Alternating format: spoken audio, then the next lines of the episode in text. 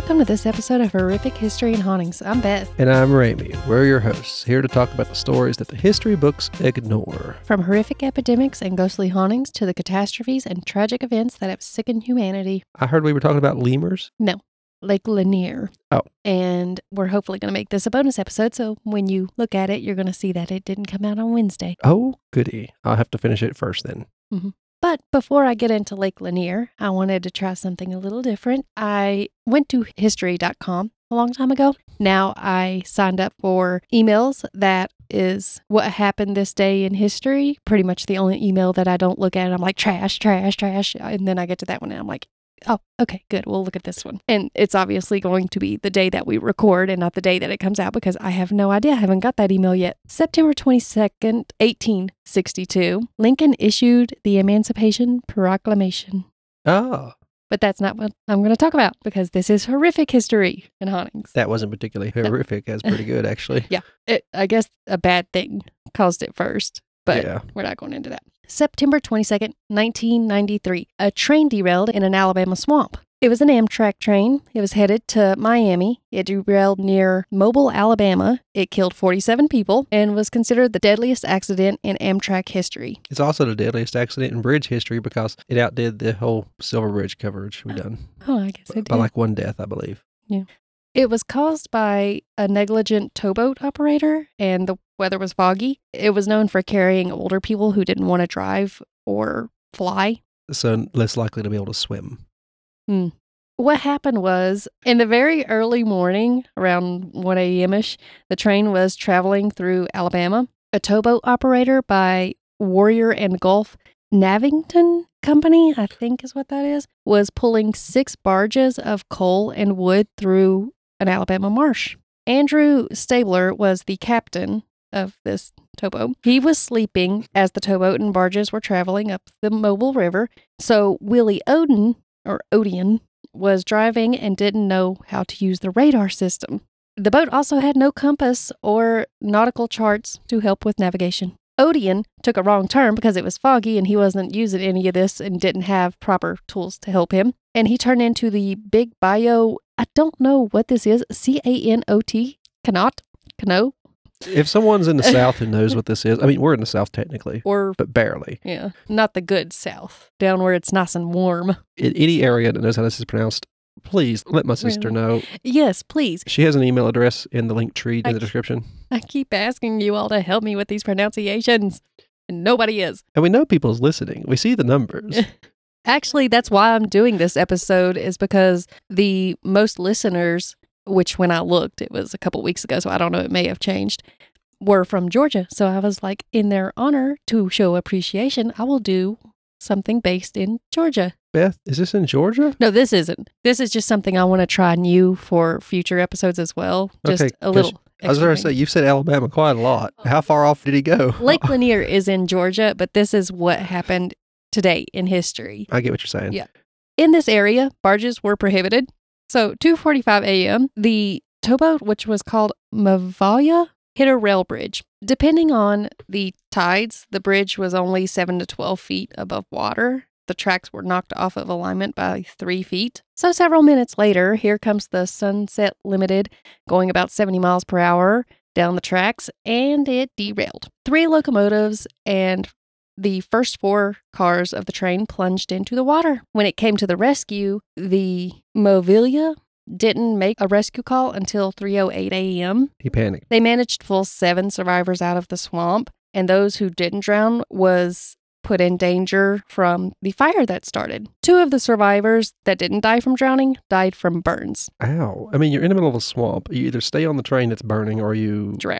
yeah, or you died in the crash in general. The Coast Guard didn't arrive until 4:25 a.m. They had to wait another hour for the helicopter to come in. Mauvilla escaped any criminal liability. They were blamed, but they were not no criminal charges, I guess would be the word. It seems unlikely since they were not supposed to be there. Yeah. That was just a fun little what happened this day in history. Mm-hmm. Now we're going back to Lake Lanier. Lake Lanier is located northeast of Atlanta, Georgia, and the name's origin was after Sidney Lanier, which was an 18th century Georgia poet who wrote the song Sons of the Chattahoochee. I've heard the name Chattahoochee. I've heard the name Chattahoochee. That is a very easy to remember name. It is the largest lake in Georgia. It's about 26 miles long and 211 to 258 feet at its greatest depth. It was built in the 1950s, and the reason it was built was for flood control, power, water supply, and the U.S. Army Corps of Engineers built a dam to block the Chattahoochee River to create Lake Lanier, flooding a valley of communities with multiple counties. There were six churches and 15 businesses that were made of wood, which they tore down before flooding it. That's good. Keeps people from wanting to go visit them. Concrete and brick structures were left standing to be submerged in the water, and 27 cemeteries are said to have been dug up and moved. There were so many small family cemeteries that it is unlikely that all were removed before flooding the area. Historians say some unmarked graves were left behind, and a spokesman for the U.S. Army Corps of Engineers Corps, yeah, Corps of Engineers, Caesar Yarber said the limited capabilities of the time make it probable that unanticipated finds of human remains are possible, whether from the antebellum and Civil War periods or of Native American origin from pre colonial and ancient times. I mean, yeah, it's impossible to know where someone has been buried or has died, surprisingly. know. Yeah. It's unfortunate that that happens. And the fact that nobody remembers them being there, I guess the families don't feel much about it because they don't know. Uh, they probably didn't even know them, so Yeah. I mean, I ain't saying it's okay, but it's it's part of the It's uh, part of life. collateral damage and Mhm. accepting that part. Yeah. it took three to five years after the dam was completed for it to be filled to full capacity. Real slow drip coming in there. It was completed in 1957. Other things left behind to be covered by water was farmland, the Georgia town Oscarville, which you hear most about, roads and bridges, obviously, old rusty ferries that they no longer used, forests, such and trees that stood 35 feet below the full level of the lake were left standing. Oh, that's dangerous. Well, they thought it was better to cut the trees that were taller so that boats wouldn't hit them. But yes, if the lake is running dry, I'm guessing that's probably definitely going to be dangerous. I mean, imagine recreational divers nowadays. That might have been a big thing back then, but nowadays, that sounds like a dangerous place to visit. hmm And you know, people want to visit it because it's so. Oh, many, many people visited. I'm about to, uh, that's at the end of my little list here. Okay. Another lake was submerged as well. It was called Lake Warner. Oh, So Lake Lanier killed Lake Warner. I would have just kept the same name and say it got bigger. There's also a speed track that was near Gainesville. The bleachers were removed so that they wouldn't float to the top and cause boating accidents. But in 2001, there was a drought that caused the tracks to be exposed for a brief time. Sad, but cool. Yeah. It was thought to be cursed and haunted due to the dark history of the community that was flooded and destroyed to create it. And many deaths have occurred in or near it. Now, Lake Lanier is a hotspot for boating, swimming, and other water activities. They have like those water park things and Yeah. such as well. And about 10 to 12 million people a year visit the lake. It really is a pretty lake and it is big. And also the dark history part. People are going to go for that. How big is our lake? I have no idea, but I need to do one on it too because we submerged a town as well. In 1912, a 19 year old woman named May Crow was found unconscious in the woods near Oscarville, presumably after being raped. She was sent to the hospital, but I believe she later died.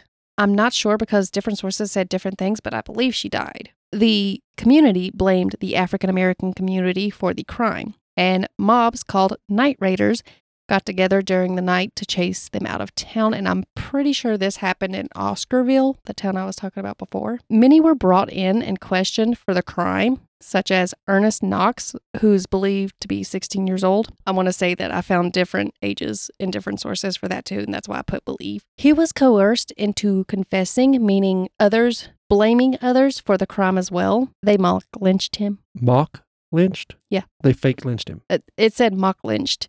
And I looked it up because I didn't really know what that was. And I think it's pretty much just lynched. Mock lynching refers to a form of aggression in which a mob, under the guise of administering justice without a trial, punishes and tortures a presumed offender, sometimes resulting in mass killings. It is important to note that lynchings were not always fatal. In some cases, mock lynching involved putting a rope around the neck of someone who was suspected of concealing information to compel them to make a confession. So I'm guessing mock lynching is It's intimidation into Yeah. thinking you're going to get hung. Yeah. And then confessing and probably getting hung. Yeah. So there's that definition. We learned something today. Robert was 24 years old. He was beat with a crowbar and dragged by a wagon. The mob took turns shooting into his body after tying him up, and I believe they tied him to a pole. This is the kind of horror story you hear about. hmm I know it shows up in movies and stuff occasionally based in this time, but it did happen and it is a terrifying thing to imagine. Can you imagine being in that situation? That's the problem. Just think of yourself in this situation. That usually solves the problem. It's terrifying. Yeah. It is terrifying. People will scare me a hell of a lot more than any spirit, ghost, animal. People are like, oh, I'm terrified of bears or something like that. No, I will trust that bear 100% of the time rather than a human stranger. If I'm meant to be mauled to death, that's just how I'm meant to go. Oscar Daniel was also interrogated and blamed. He was a 17 year old. He was hung with Ernest. Wait, is someone named Ernest or is it, he, was he hung in Ernest, earnest? was the first one I said. the Okay, I thought you was trying to say hung in earnest, like he was just hung outright. They didn't even pretend. They were hung together. Okay, The blind to shield the hanging was burned so that people could watch. Burned it down just so they could watch this. That is how cruel they were. yeah. This is a time when hanging was illegal in the area. In one source I found, I'm not sure. While I'm saying I'm not sure about these and I'm finding different sources say different things, I am not a historian. I'm just a regular person that's interested in this kind of stuff that's looking it up and talking about it. Yeah, we just pretend for the internet's sake. I'm not pretending anything. I'm outright saying I am not that. I'm just interested in these topics and I decide to look them up and to take notes and talk about them. I understand. We got it. The night riders also shot into their homes and shot their farm animals. Why are you blaming the animals? You jackass. They didn't do anything. Uh, actually, everything you're doing in this situation is trashy, but the animals, is, nobody did anything. You're just trash. Yep. The animals didn't do anything. They didn't do anything. If they did, you don't even have proof. You need proof. Anyway, It is just the color of their skin. Back then, that's all the proof that people needed. like I said, let's just throw any common sense right out the window. George Rucker, a direct descendant, traced his lineage four generations back to Oscarville, and he said when the Night Riders came through, they had to leave everything. The main thing they left was property, and my grandfather had 100 acres. Most of them didn't make it. My grandfather is one of them that did make it. He lost some brothers and sisters. Yeah. So they just hunted them plumb out of the town. hmm This wasn't the only racially biased tragic event that happened in the area. Another one happened in the 1800s as well, but I'm not going to go into that one. While they were preparing to build the dam, Lisa Russell, an author and historian, said the controversy surrounding the lake started long before its construction began. When the government began purchasing farmland, most of the land had been in families for generations, which made it difficult to put a price on it for people because they had memories there. They had it had been passed on through their family. Well, good news. The state will do that for you. An author of several books on the lost towns of North Georgia and writing instructor at Georgia Northwestern Technical College said At first, the government assured landowners that they were being paid for the true value of the land and buildings, but residents found it hard to price generations of memories, hard work, and deep roots. yeah. The government bought the land for about $30 an acre. I don't know what that is back then. Good or bad? I can't remember if it was $30 an acre, what it would be today, or if it was back then. But the first to sell his property was 81 year old Henry Shadburns in 1948. He sold his 100 acres of farmland, and the government gave him what would now be $45,000. Okay. That doesn't sound completely fair for 100 acres. Hmm. Not at all. Hmm. It was thought to be about 700 families that sold their property, a total of 56,000 acres altogether. Those who refused to sell had their property seized because good old eminent domain. Burt Gummer warned us about that. Tremors. Yep. And you never doubt Burt Gummer, even if he is fictional. In 1956, locals jammed roads and bridges to watch as land and whole communities full of history were submerged under the water to be replaced with Lake Lanier. now, That would be a sight to see. the thing is, But it did happen slowly, I believe. I was going to say, we've done talked about how long it took. So they sat there, jammed those roads for a while. Good news, nobody was trying to get on those roads because there's nowhere to go anymore. Yeah. Well, I'm wondering if it didn't happen like a big portion at first. I don't know. There, I can't imagine how that would have happened at first if it just took so long to fill it I it feel like that would be dangerous. Just They would have had to been a dam somewhere else to make it flood instantly. I don't know. once they finally could agree upon a name, because apparently that was a big debate for a year or so. No, they had plenty of time before it was done. Yeah. apparently for a few years they couldn't agree on the name. So it was a nameless lake. The lake. That lake we made over there. I would have just named it after the town of the old lake, Warner Lake. It's just bigger now. Some regretted selling when they realized they couldn't survive on what the government paid them for the land. Now I'm going to go into the deaths, hauntings, and other little interesting facts. Between 1994 and October 2020, 203 people died in drownings and boating accidents, according to Mark McKinnon on the Georgia Department of Natural Resources. Between 1999 and 2018, 57 boating fatalities happened and 145 drownings. From 2015 to 2018, 43 deaths related to Lake Lanier and 128 boating accidents happened. This is quite a large number. We don't get that many on ours. There was that one year, was it three, four years ago? Five, something like that. I don't know. Everybody that was jumping in seemed to be dying. Yeah. I think But- that's when I was camping under the bridge near the lake for Yeah. a long time. I, I wasn't homeless. I just chose to camp under a bridge Yeah. with a bunch of friends. It, it was kind of a hangout spot. It was actually dry, and I could sleep through the cars driving over. So it was dry, shady, and lake. It was great. And there was some woods if you wanted to walk into the woods nearby. Yeah. It was nice. Uh, and we could drive down to it. Yeah. According to the Georgia Department of Natural Resources Law Division, there have been about 700 deaths at Lake Lanier throughout history. And it may have gone up since then because I did these notes a month or two ago. At the rate, it seems like at least one or two would have went. Yeah. And it was believed to be the high number because it has so many visitors. And it's also said to be mostly alcohol related reasons. I could see that. There's a theory that boating accidents could be caused by hitting debris floating to the surface. And there's also a theory that rogue waves are said to appear causing boats to capsize, even though it's a lake. But I guess it's possible. I mean, I really don't know. technically, it's a fairly recent lake, so the ground under it might still be shifting and under the weight. That, I Somehow. guess that's, like I said, I guess that's possible. I've personally never heard of rogue waves in a lake. I need to look into rogue waves. I think the fact they're rogue waves make them unpredictable. Yeah, that's why they're called rogue waves. Drownings are usually in shallow, calm waters and are often known to be strong swimmers. It's very strange. Those who nearly drown but manage to survive have said that it feels as if hands were dragging them down. Tree limbs. but good, good for you. Glad you survived. I'm just, Good job. Some swimmers said their breath suddenly left their lungs yeah, you're drowning. and they were left unable to breathe. That's the water. And while that happened, it felt as if something was pulling them down during the time they were, for some reason, unable to breathe. Gravity. Mm.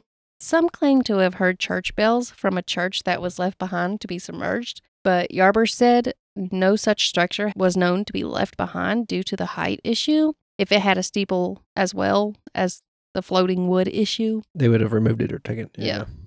But who knows? There's a lot of corners cut in government projects Mhm. back before they became so monitored. Mm. And even now, I don't even want to think about what's. I- yeah. It's trust in the government's not at an all time low, but it is pretty low. At my point, it's at an all time low. Well, we didn't live throughout the Cold War. Yeah, true, true.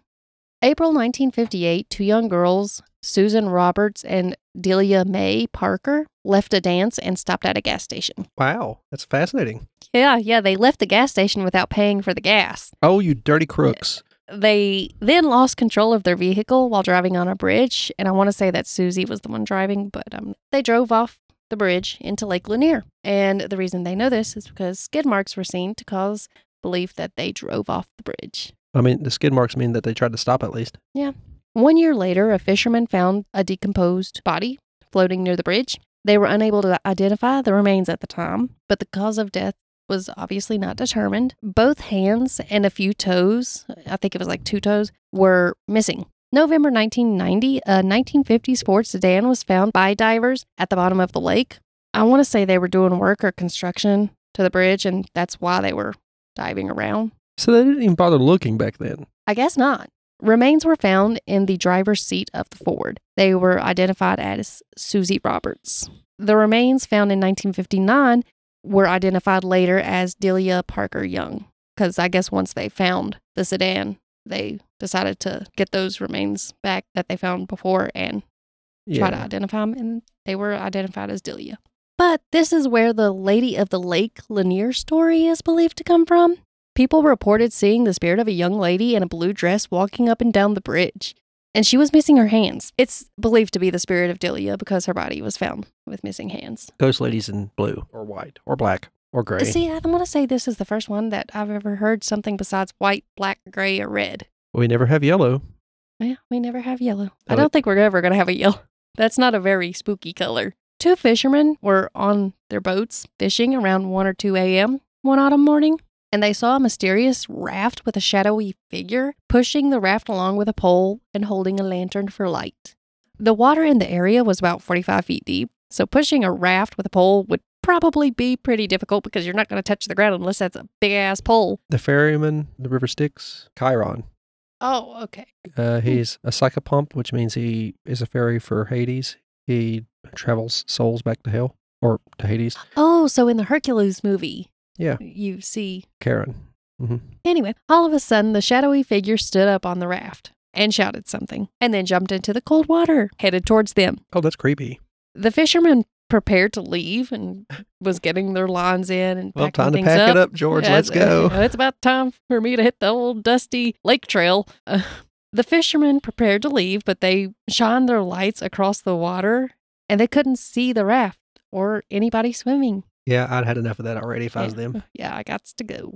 Kelly Nash or Natch, a 25 year old college student, went missing from his home on January 5th. 2015. He woke up with flu like symptoms, and when his girlfriend Jessica Saxton woke up and checked on him around 4 a.m., he was playing his video games in the living room. Jessica had to work, so she got out of bed at 7:30 a.m. to find that Kelly was not home. His game was paused, the garage door was slightly cracked, and he had left his car keys, wallet, and phone at the house. But a 9mm pistol and a single clip was missing from the house.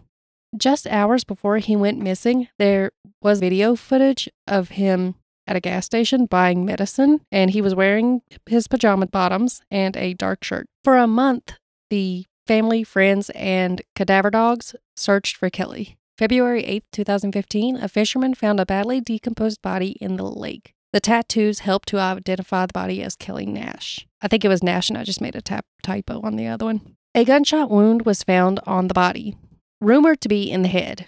Don't know for sure, it said rumored.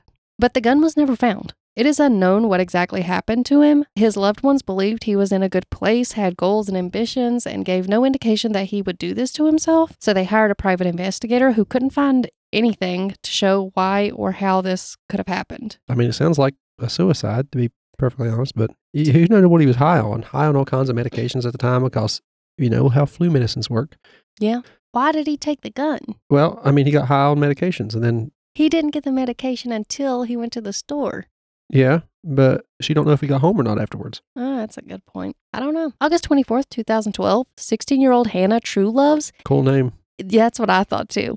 Body was found on the shore of Lake Lanier, behind the apartment building she lived in with her mother.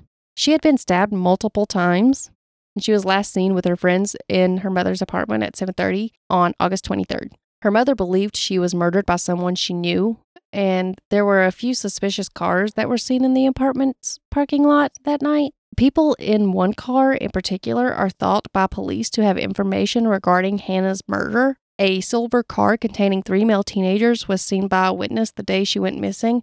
One of the males got out of the car and walked behind a tree line out of sight. He returned about 10 minutes later with Hannah walking about 10 to 15 steps behind him. They walked across the parking lot and behind a building near the area her body was found. She was seen alive after that, though, but police say this unknown male individual is a person of interest. It's thought that one or two people witnessed something and just have not come out to mention what they witnessed. There was also some interesting tweets that was posted by Hannah just a few days before her murder. She mentioned a stalker and being so scared right now is what it said. And she also had one about fake people or friends and a boy. And then there was another that said, I can't do this by myself, which I literally say that every day at any small inconvenience, which puts things into perspective. How old was she? Um, 16. 16, yeah. Uh, everything seems so. I'm 28 and I still say that. Are you 28? 29, sorry, I'm old. Investigator Dan Franklin says that even though they have a suspect, they do not have enough evidence to secure a conviction yet. So if you are out there, you will be caught. If you're out there and contact somebody because you know something, that'd be very nice of you. Yes, that's what leads me to anyone with information about the unsolved murder of Hannah Truelove can call and is encouraged to call either Hall County Sheriff at 770 531 6885 or Crime Stoppers at 1 800 222 TIPS. Oh, that's easy to remember. Yeah, and if you remember, you can also put it in the description. So it would be easier for people that could possibly know anything and willing to do the right thing and tell. I'll try to remember. Yeah. November 2019, Jason Millen was on the lake in his fishing boat when he noticed something shiny in the water. So, what do you do when you see something shiny? You grab it. You go find out what it is because it's shiny. I was on a Hmm. kayak at the lake and found a Dollywood commemorative cup. Oh. He drove the boat over the object and then he realized his boat was sitting on top of a silver minivan. They found inside the van remains of a 56 year old Forsyth County resident, Van Dobbs. His name was Van. in a van. in a van. Dobbs was last seen on June 5th driving his silver van. It is unknown how or why Dobbs and his van ended up in the lake. In the 1980s, there was said to have been a chicken truck that crashed off the Thompson Bridge into Lake Lanier. This one, I don't know if it's true because it said it was said to, but I'm going to tell it anyway.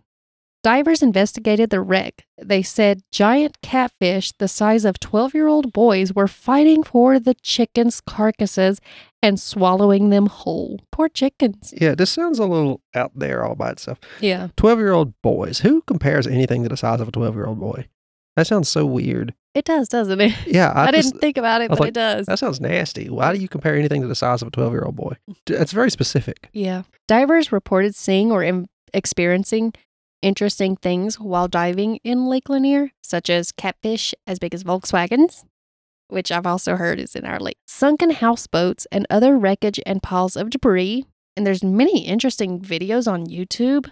If, if you want to look that up, divers finding things like this in the lake. 2017, diver Buck Buchanan said, You reach out into the dark and you feel an arm or a leg, and it doesn't move. Weird. And that's when you grab it and you pull it and see if it's a corpse. Oh, wow. Is that what he's talking about finding a corpse is like? Or is he just I don't know if he means corpse or if it's just an odd experience he's had? yeah. Okay, because I was thinking, wow, these people just, uh, how often do you find them? Oh. The spirit of a young boy who drowned years ago in Lake Lanier is said to still haunt the area. Visitors reported seeing the ghostly figure of a boy walking along the shore and hearing his cries for help echo across the water. That's sad. And then I also found this thing called fish head. Of course you did, Beth. A cryptid, I'm guessing. Yeah. It's a human catfish creature. You know, that's at least unique. Yeah.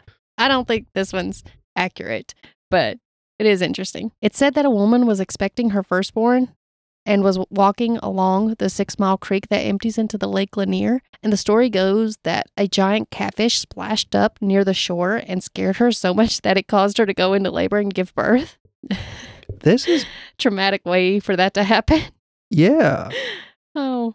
The description of this creature was small beady eyes, a mouth that was just a slit in its face, pretty much a fish mouth, I would assume. I mean, just a catfish. Yeah.